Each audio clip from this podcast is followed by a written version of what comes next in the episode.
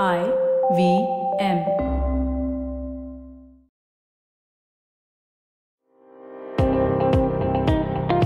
Welcome to All Things Policy, a daily podcast supported by Pragati, a flagship media initiative of the Takshashila Institution.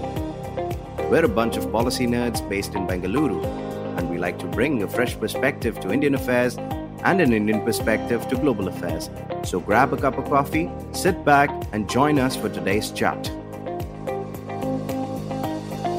Hi, I'm Sarthak and I welcome you to one more episode of All Things Policy. In the last few weeks, the fifth National Family Health Survey report was released. In this episode, we are going to discuss some of the interesting findings of the fifth round of National Family Health Survey and also some of the policy implications of the same. For this episode, I am joined by my colleague Suman. Hi, Suman. Welcome to All Things Policy. Hi, Sarthak. Welcome. Pleasure. Yeah, welcome once Yeah. again. Yeah. So before we discuss or before we go into the findings, I just want to talk about what uh, is this National Family Health Survey and how this is relevant. Few weeks back, Pranay and I were discussing the data related to poverty. Right. And uh, at that point of time, we realized or we discussed that uh, there are different ways by which poverty can be estimated. And one is usually the monetary method. Right. The other is the method by which you get to know about different kind of deprivations people have and according to the deprivations how you can tailor your policies right and at that point of time we talked about the multidimensional poverty index and how the multidimensional poverty index takes data from national family health survey which was conducted in 2015-16 that was the fourth round right? So at that point of time also we mentioned some of these things. So this national family health survey what it does is it collects data, demographic data, health data, nutritional data, socioeconomic status data,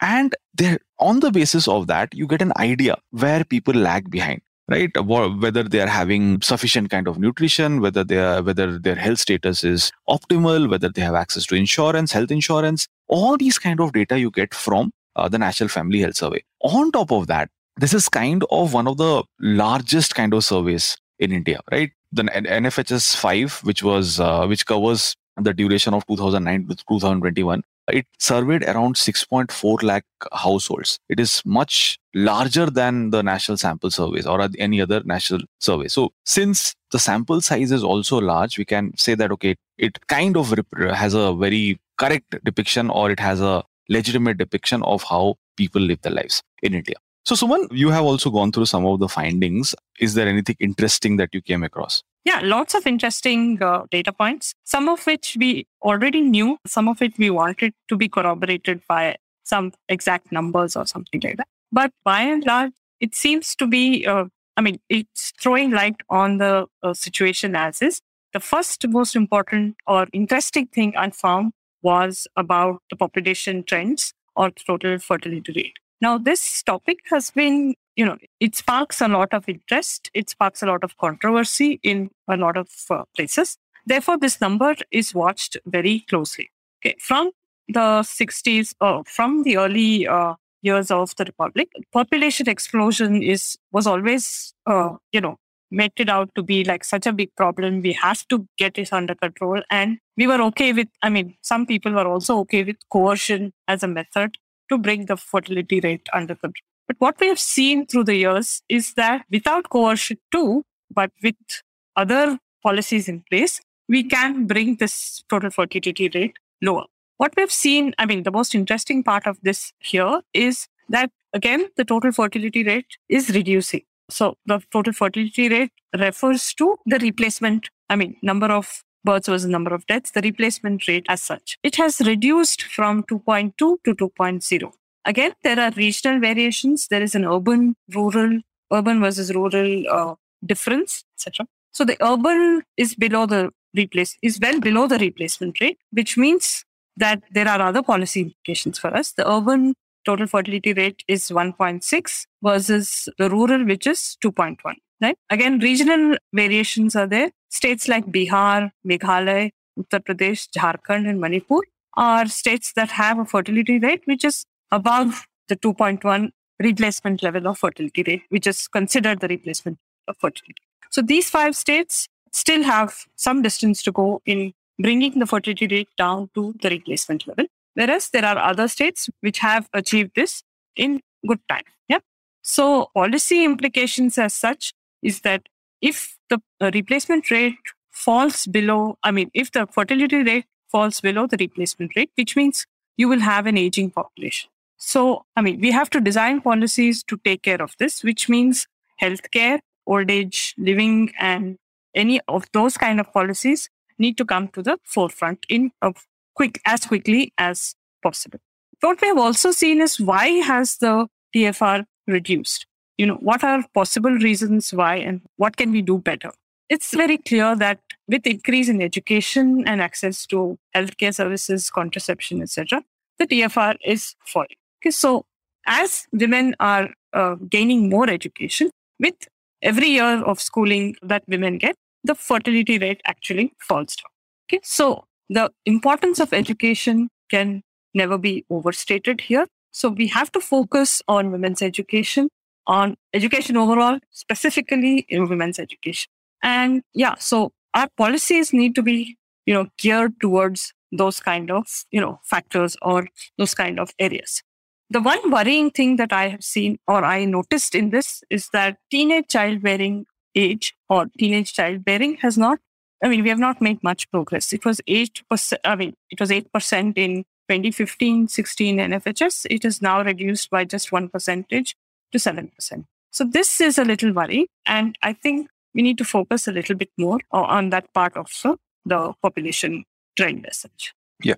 So, Suman, uh, I just want to go back to some of the things that you mentioned, the policy implications. Now, as you mentioned, that the fertility rates have uh, declined. Many of the regions in India, many of the states in India, urban areas, there the fertility rate is below the replacement rates, right? And so to some extent it highlights that maybe when it comes to population we are moving in the right direction but thing is many states and many political parties sometimes talk about different kind of coercive methods even now right so this thing might not make sense because as you mentioned access to education access to health services these have been the primary factors which have reduced the fertility rate so maybe the focus should be on this rather than the different kinds of coercive mechanisms which are suggested time and again yes yes definitely yeah. Apart from that, as you mentioned, that there are certain states like Bihar, Uttar Pradesh, right? These are states where the fertility rates are still high. And these also happen to be the states which have large population, right? So fertility rate is high and population is large, while in other places the fertility rates are going down. There will be aging of population, right? So this kind of gives you an idea how the labor or the movement of labor is going labor. to happen in future. Migration yeah. So migration policies i mean by the way there are different barriers to internal migration as well though the constitution says that everyone can move from one place to another but there are different kinds of barriers to migration at the present. And in india most of the migration is for very shorter distances right? Mostly it is rural to rural migration. Mostly it will be within the districts or within the states right? But as you can see some of the states which have large population they also have very high fertility rates. In future we might have to design our migration policies. The states have to design the migration policies or at least they have to be open to migrants because they might have shortage of labor and then there are some other states which might have excess labor. Yes. While it is a political flashpoint maybe i think the yeah. demand supply will point to a certain direction and we should let that flow go through peacefully. But it is always a contentious topic yeah. So I was looking apart from the, this contentious topic, I was also looking at the health and nutrition data. And this is something which was kind of interesting, but it's something which is not on the expected lines. So what the data points out is 89% of children in the formative ages 6 to 23 months in india they do not receive a minimum acceptable diet so large number of children a huge proportion of children are not getting the right kind of diet and here two states, the states of UP and Gujarat, they have the highest proportion of children not getting minimum acceptable diet. So this was kind of surprising to me. At one is the number, and again the kind the states, right? Two states which are yeah. kind of different from one another, right? Uh, Gujarat, uh, whose GDP per capita is kind of high, UP might not be, but they both of them have like the highest number, highest proportion of children not getting acceptable minimum acceptable diet. Apart from this, uh, yeah, Gujarat data, stands out as a because yeah. it's always considered amongst the more developed states. So this comes as a surprise. Yes. On top of that, if you look at the data for stunting as well as uh, wasting, wasting, right, underweight children, that has increased. right? So as per the NFHS 4 data, 19.7 children were 19.7% of children were below the age of 5 were stunted. As per the NFHS 5 data, it is 23.4%. Similarly, when it comes to underweight children, the percentage has increased from 16.1% to 19.1%. Right? So the, these are things uh, which are I mean, which should not have happened, or I don't know what is the reason why this is happening. And what is also interesting is there is large proportion of children who are wasted stunted and at the same time you also have obesity rates increasing right so the obesity rates between the two surveys right it has also increased both among men and women yeah that is kind of a paradox right mm. yeah exactly so given these kind of things right health and nutrition a large part of these things will be dependent on the state governments how they're delivering different kind of services. So yeah so the policies should be such that i mean the state capacity should be more. Uh, the states have a better understanding of these problems maybe. So solutions might be at the local levels but at the union level also there should be some acceptable baseline or some form of benchmark. And according to that the different states can be possibly given incentives, right? Okay, if you're able to reach this particular benchmark, uh, we should do this. Or to reach this particular benchmark, the union can provide some support to the states. True. I think, and also each state should come up with their policies, keeping in mind, you know, cropping patterns, their uh, diversity in what is found in each place, etc. Right. So that that plays an important role in nutrition, also in nutrition especially, and also helps to bring down obesity. Yeah. So before we go to the next part, let's have a small break.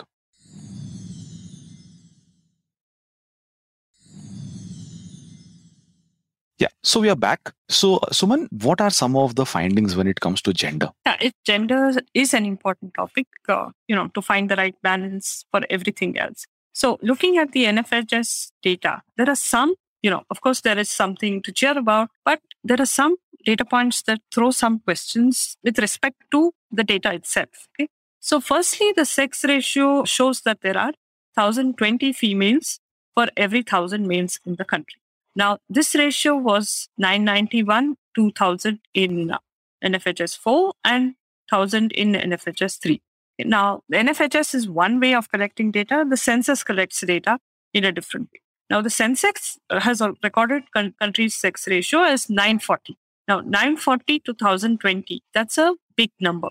So we are, I mean, clearly the census is underreporting or, you know, and if it is also overestimating, that might be. overestimating. Also yeah, maybe. You know, different reasons why, because NFHS is just a survey and the sampling could involve only families, etc. So, you know, it would be different maybe in when you do a census versus when you do this survey.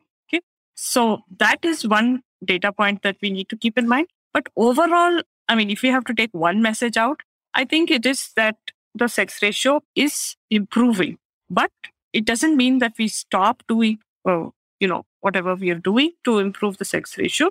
I think there has to be concerted effort still because gender parity is still far, I mean, we are a huge distance away from.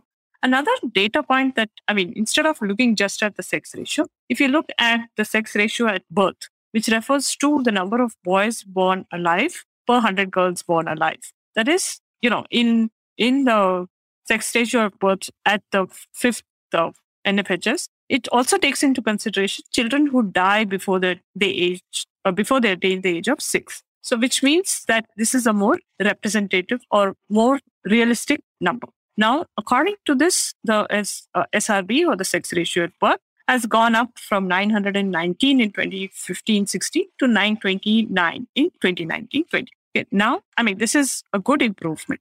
Again, you will see that there is a significant rise in this in the rural areas, whereas in the towns and cities, uh, it has been very marginal. Okay, now, why has, I mean, in towns and cities, why should uh, the sex ratio not be better? It points to, you know, a probable attribution to you know, because there is an availability of sex determination methods, greater availability in towns and cities, there are more uh, female or feticide or infanticide that happens. So this is something that needs to be investigated. We can't point out for sure, but I think we need to take this with a slight pinch of salt.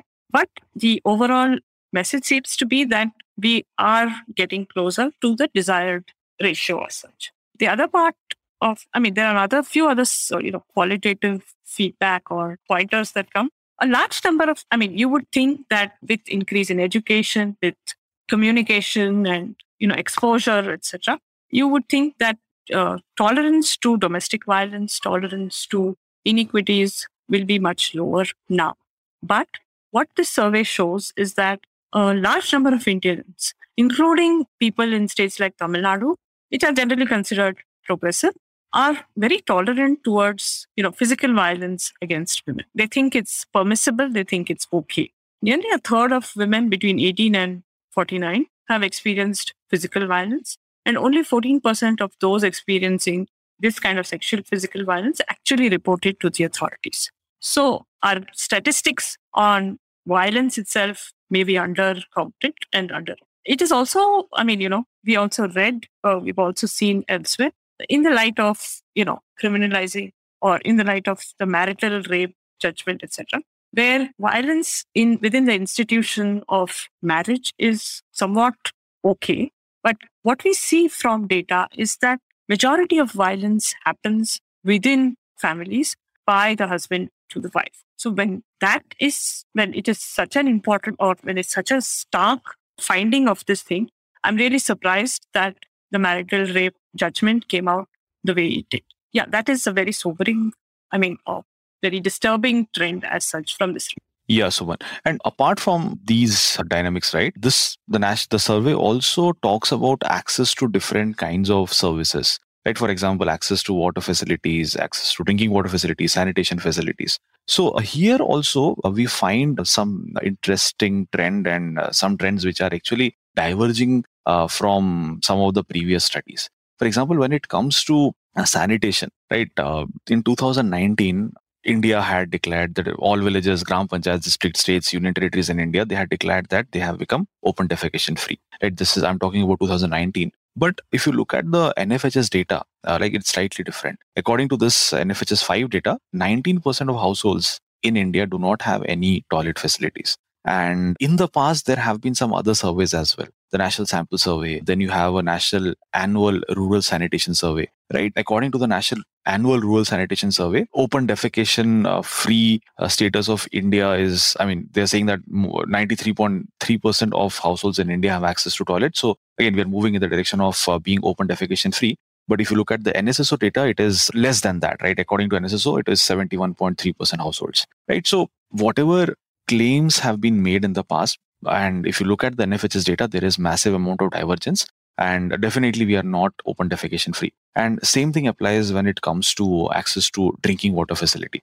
And here, one thing I want to point out, they have talked about, uh, they have used certain uh, terms here access to improved drinking water resource, access to improved sanitation facility. And they're saying that 99% of urban households have access to improved drinking water source. 95% of households have access to improved uh, drinking water source. Now, what exactly how do you define this, these, how do you define it? What all covers comes under it? That is important, right? So again, maybe the numbers look good, but if you uh, dive uh, deeper into it, maybe uh, there will be the interpretation will change right so uh, this is something that i came across when it comes to water and sanitation yes a lot of interesting data has come out and you know we are poring over it this data what are the policy implications according to you about this yeah so if i look at it at a macro level right now first thing is from this data set right we get an idea what are the different kind of deprivations and we get this idea at uh, the state level at the district level right and